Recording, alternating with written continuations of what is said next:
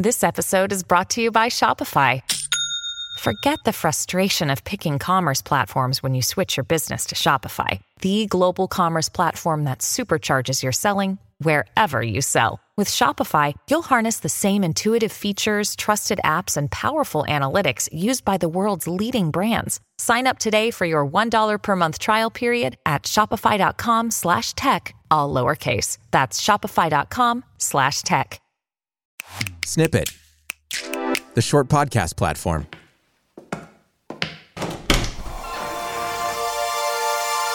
Hello, my friend, and welcome to The Closet Space. My name is Vic Ravindran, and every episode I get to talk with incredible individuals who have come out of the closet in some form or another, whether it's coming out as LGBTQIA, or even if it's a less talked about closet like having an invisible disability or simply leaving a way of life behind. Hopefully, my guests' stories of resilience and pride will offer a pathway out of your own personal closets. And if they do, let me know. I'd love to have you on the show. This week, I'm very excited to be able to chat with comedian Michael Henry. If you're gay and use the internet, chances are that you've seen one of Michael's hilarious videos lampooning gay culture and stereotypes. His humor is biting and educational, but also filled with the care for a community he loves, but is unafraid to critique. Without further ado, my conversation with Michael. Hello, Michael. Thank you so much for joining me in the closet space today. I'm happy to be here. When do I get to come out of the closet? Now? Or, yeah, please, just go ahead and tell my listeners. Okay, I'm coming out of the closet right now. Oh my God. And welcome. Welcome to the other side. How's it feel? I'm not sure yet. I think I I think I like it. Take your time, no rush. Okay. Establish your feelings and then let me know at the end of the show. I think I will. I think I will. Well, Michael, I feel like maybe we should fill them in that you came, you came out a little bit earlier than than just now. Okay. But you are not only already an amazing gay person, but you're an internet sensation for your comedy. You have over 150,000 subscribers on YouTube. You are also just as funny on Twitter and Instagram. And how did that all get started? How long have you been providing the interwebs uh, with your comedy? Oh, thank you. I appreciate that. but I've been providing my comedies on the interwebs probably since about 2006 when Facebook first started. I remember thinking I have really witty f- status updates. Well, you weren't wrong. All these followers can't be wrong. They, they followed you for a reason. It started as a little seedling back then, and when I was a junior in college, and Facebook was like this cute little college thing, but now only like people's parents are on Facebook. And now it's just used to destroy democracies casually. Yeah, whatever. I still use it. Yeah, same. Whatever. I, I'm a, I'm a part of the problem. Yeah, that's wh- that's me coming out of the closet. I still use Facebook and use and destroy democracy. I'm I love that too. I mean, I love to put democracy to the test. well, anyway, other than that, I mean, when I really first started like making content that I was like really trying to do, uh, like on YouTube, was probably five years ago. And so that I mean, YouTube was blowing up at that time too, but right before TikTok became the new big thing. Mm-hmm. Before TikTok, yeah, even Instagram was still just something where it's like, oh, a cute picture of the day. I went on a walk, you know. It wasn't like a sensation yet. and you have landed in that niche category, or or maybe considered mainstream now, but uh, like the the gay internet. You have taken the in- gay internet by storm. Your videos are a regular uh, on, share on Twitter and a regular share on YouTube. How did you uh, find your way into that comedy scene, and uh, how did you first kind of find your rise in that world? Well, thanks. Yeah, it is still niche, believe it or not. I mean, I just had a conversation with a manager today because I still am looking for representation, and people still say that I'm too niche. I'm too. I'm a character. I'm unique. You know, which I know is all code for you're not a 21 year old bombshell. You know, being gay i- and looking regular is still niche. So, which is very frustrating because even the people that are telling me this, they're gay. Sure, yeah. You know, it's like, okay, whatever, got it. Anyway, if someone here is listening and they have a talent agency that they own, hit me up. Yeah, we'll give you the phone number at the end of the show. exactly. How did you kind of navigate before becoming like online gay comedy star? How did you navigate just the initial part of coming out? How did that work out for you and what was that in time for you like? Well, I've started doing, uh, we chatted a little bit earlier about Second City and stuff. I did iOS, Second City, UCB, Groundlings, all these like comedy schools out here in Los Angeles before I ever did anything on the internet. Uh, so that I think that that gave me a really good ground uh, uh, foundation to end up doing stuff online. And even before that, I went to college for acting. So um, I know Ibsen, I know Shakespeare. Oh, okay, she's so, educated. so like watch out. All right, I know what I'm talking about. Yeah, and then I started making YouTube videos, and they weren't really catching any fire, you know. Mm-hmm. And then my therapist was like, "You need to do stuff more gay. Right now, you're not really targeting an audience. You're just kind of being funny." And I was like, "Okay, I need to like be gayer." So then once I started making like really gay content, then it started to take off. And then at that point, I still had never really come out to my parents. Oh, I had never said to them, I'm gay. I just always assumed it. But my therapist, who I kind of like listened to about everything, he was like, you need to 100% say those words to your parents. So and then around that time, I, I did. I sent them each a email, you know, giving them the lowdown. And I was like, just so you know, I know this is something you probably already know, but I need us both to know that I've said this to you, that I'm gay, yada, yada, yada. I sent them individual emails. And I remember at the time thinking, you know what? I feel like such a coward because I can't do it. I'm not doing it the way that they do it in movies or in TV shows where it's a big sit down and revelation and shock and all this. I felt kind of like a coward by just typing and hitting send. But actually, in the long run, well, short run, I guess, because they email me pretty quickly. I felt so happy because they both gave me such nice emails back that I can always look at. It's not just an experience I keep in my brain, you know, it's emails that I have and I could see their words and I'm going to have that forever. That's great. I will say, uh, I, I I relate to that just because when I was coming out, I was lying next to my mom on her bed. I was like, just I should say it. I should say it. I should say it. I should say it. And then I considered just texting her, just like lying next to her, just like Yeah. but then I, I ultimately did say it, but it was like, oh wow, it'd, be, it'd be so easy just it? Mm-hmm. to just to text her.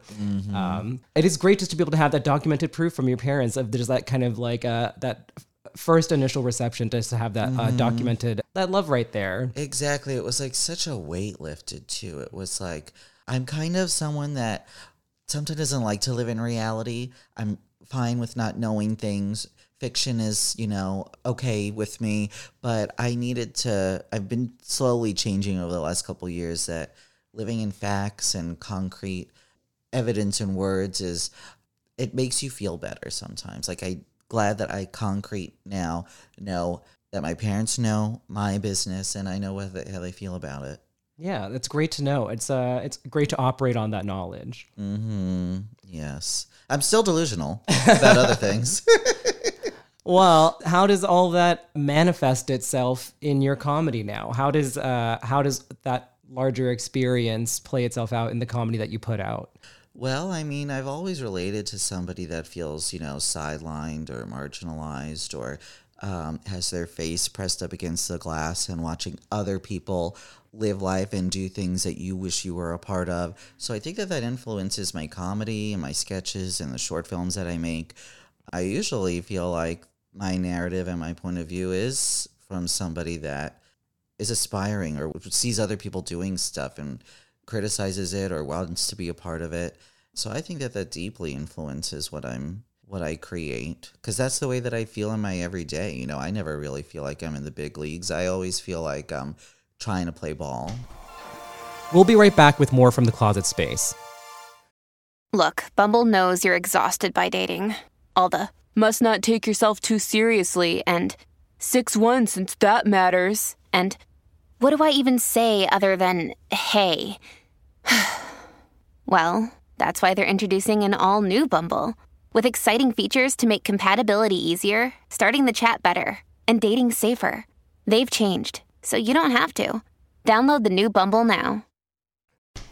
Welcome back to the closet space. My conversation with comedian Michael Henry continues.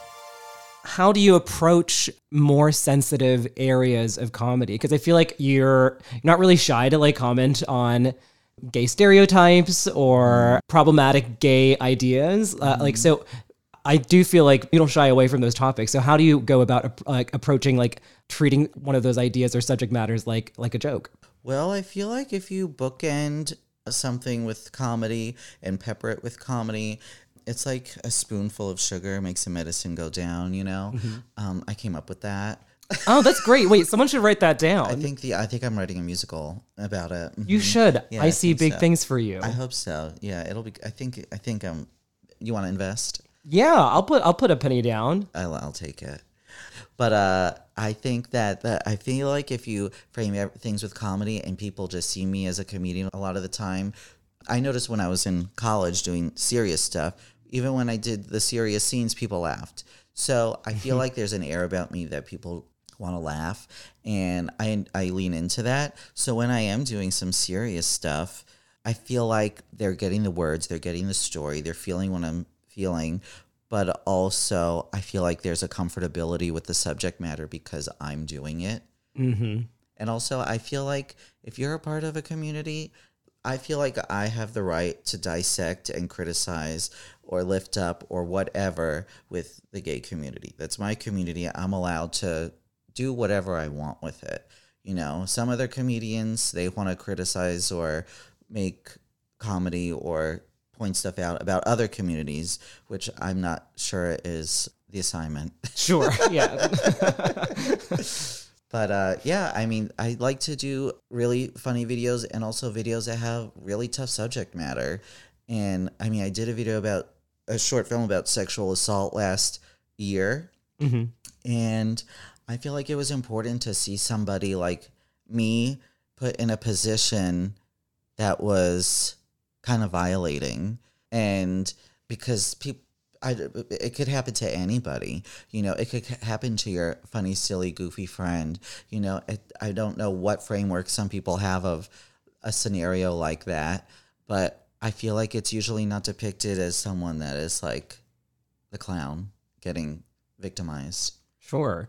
And so when you when you kind of talk about those things, do you ever feel like you're um, beholden to or controlled by your audience? Because I do feel like the online gay community is like extremely reactive. Yeah. Um, so do you ever feel like your comedy's uh, limited to, or do you ever feel like uh, censored by your audience? Not necessarily. I mean, I do feel like as younger people become adults, we're inching closer and closer to things that me as a 35 year old don't assume, don't think is taboo or whatever. People's words are being scrutinized more. Comedians' mm-hmm. words are getting scrutinized more. And sometimes I wonder, oh, did I say the wrong thing? I used to post my videos at midnight, but I've been lately posting them at once I wake up so that I could track how it's doing. Oh, like sure. with comments, you know, Uh-huh. if I'm off base or whatever. Right. So I do care about what people think and say. Um, I mean, when it comes to like if I got something wrong or whatever, but so far I really haven't had anything like that. I mean, knock on wood, I don't want that to start. but um, I do track, I do care.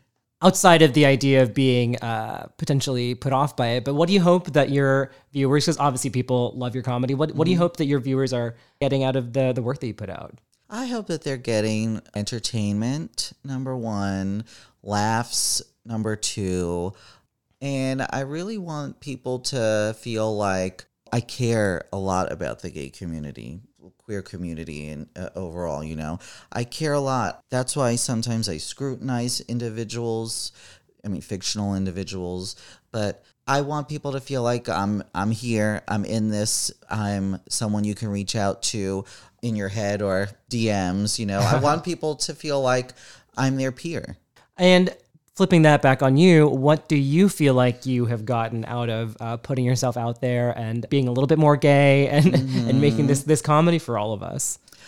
What I feel like I get out of it, it is really artistically fulfilling for me. You know, comedy is an art form, and I feel like I've what I'm getting out of it is I'm I'm connecting with people. People didn't start caring about what I'm doing until I was in my 30s, and it's a really refreshing feeling to feel like, oh, my you care about my opinions.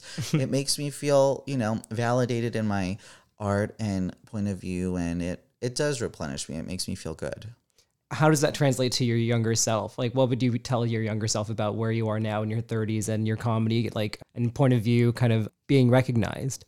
You know what's interesting? I still need to talk to myself now.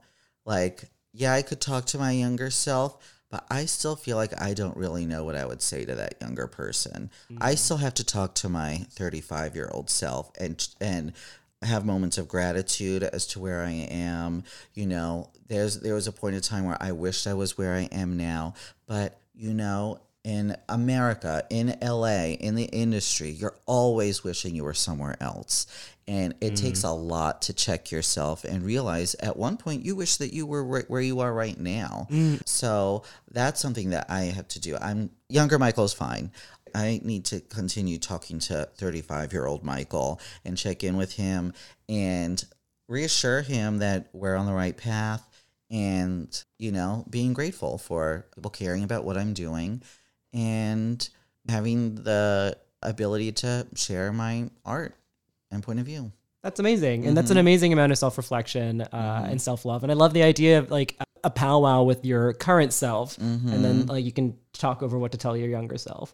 Lots of years of therapy, let me tell you. this is not homegrown. This is therapy. Well, I love it. that. I, I love that perspective. And I feel like uh, if anyone's listening to that, I feel like uh, that's a great mindset too. Uh, Mhm. And if you're in. Hollywood and need a good therapist, DM me. I will share his info. What would you say to younger gay comedians or just like people who are coming out or people who uh, embrace comedy, but young queer comedians uh, out there who want to share themselves the way that you do? You know, I would say you keep doing it. It's really easy to get discouraged. It's really easy to feel like you're not making a dent in the scene, but you'd be surprised. People are watching.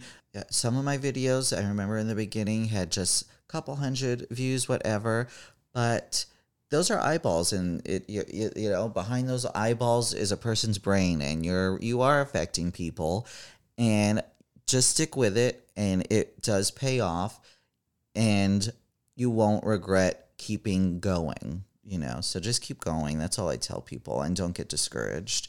Well you could get discouraged but keep going. Well, Michael, where can uh, my listeners find you uh, if they want to hunt down your YouTube videos or your amazing Facebook updates or Twitter feed or your Instagram or my venmo. Or your Venmo? We're sharing all kinds of things. Or if you also want to send them the link to donate to that uh, to the musical that you're doing. Exactly. you That know, small I- I indie will- project. Yeah, yeah. Help fund michaelsmusical.com. Yeah. But you can find me at TikTok, Twitter, Instagram, and Venmo at Michael Henry 915. And YouTube, you can find me. Just YouTube search Michael Henry Gay, and uh, I'll come up. Wow, I hope I I hope I'm the same thing. Vic Vic Ravindran gay. I hope that comes up. Have you ever Googled that? No. What- what I you I fear what up? I feel like just like Vic Ravindran gay then confirmed. Like just like the word confirmed would would pop up. What But if it says fraud? fraud? I mean I mean who knows? I mean I'd also be kind of afraid to click the the images tab. I have Goo- Google searched Michael Henry before, and really crazy things come up under the images. Crazy. Well, you also I will say you have a bit more of a uh, wide search name, Michael Henry, right? Exactly. Vikram Yeah. Ravindran, I feel like they just like have a picture of my face and like gay on my forehead. yeah, like your college, some random picture you took, like student ID. Yeah, God, I know. Well, thank you so much for being here in the closet space, Michael. Thanks for having me. pleasure. I'm gonna go back in the closet now, Okay, get back in there now. physically. And we're gonna lock the door behind you. Oh, good. I love kinks. Listening to Michael's story, it's so reassuring to hear that he truly found his voice and audience once he leaned into his gay identity. For so many, it may appear easier to run away from it all, but Michael's conscious decision to be more of himself was met with applause, likes, and subscribers galore. And I'm so glad people like him share their hearts and their humor because somewhere out there is a closeted gay kid who, instead of being afraid of his future, is laughing his ass off because Michael was able to show him that life gets better and funnier. Until next time, I'm Vic Ravindran, and thank you so much for joining me in the closet space.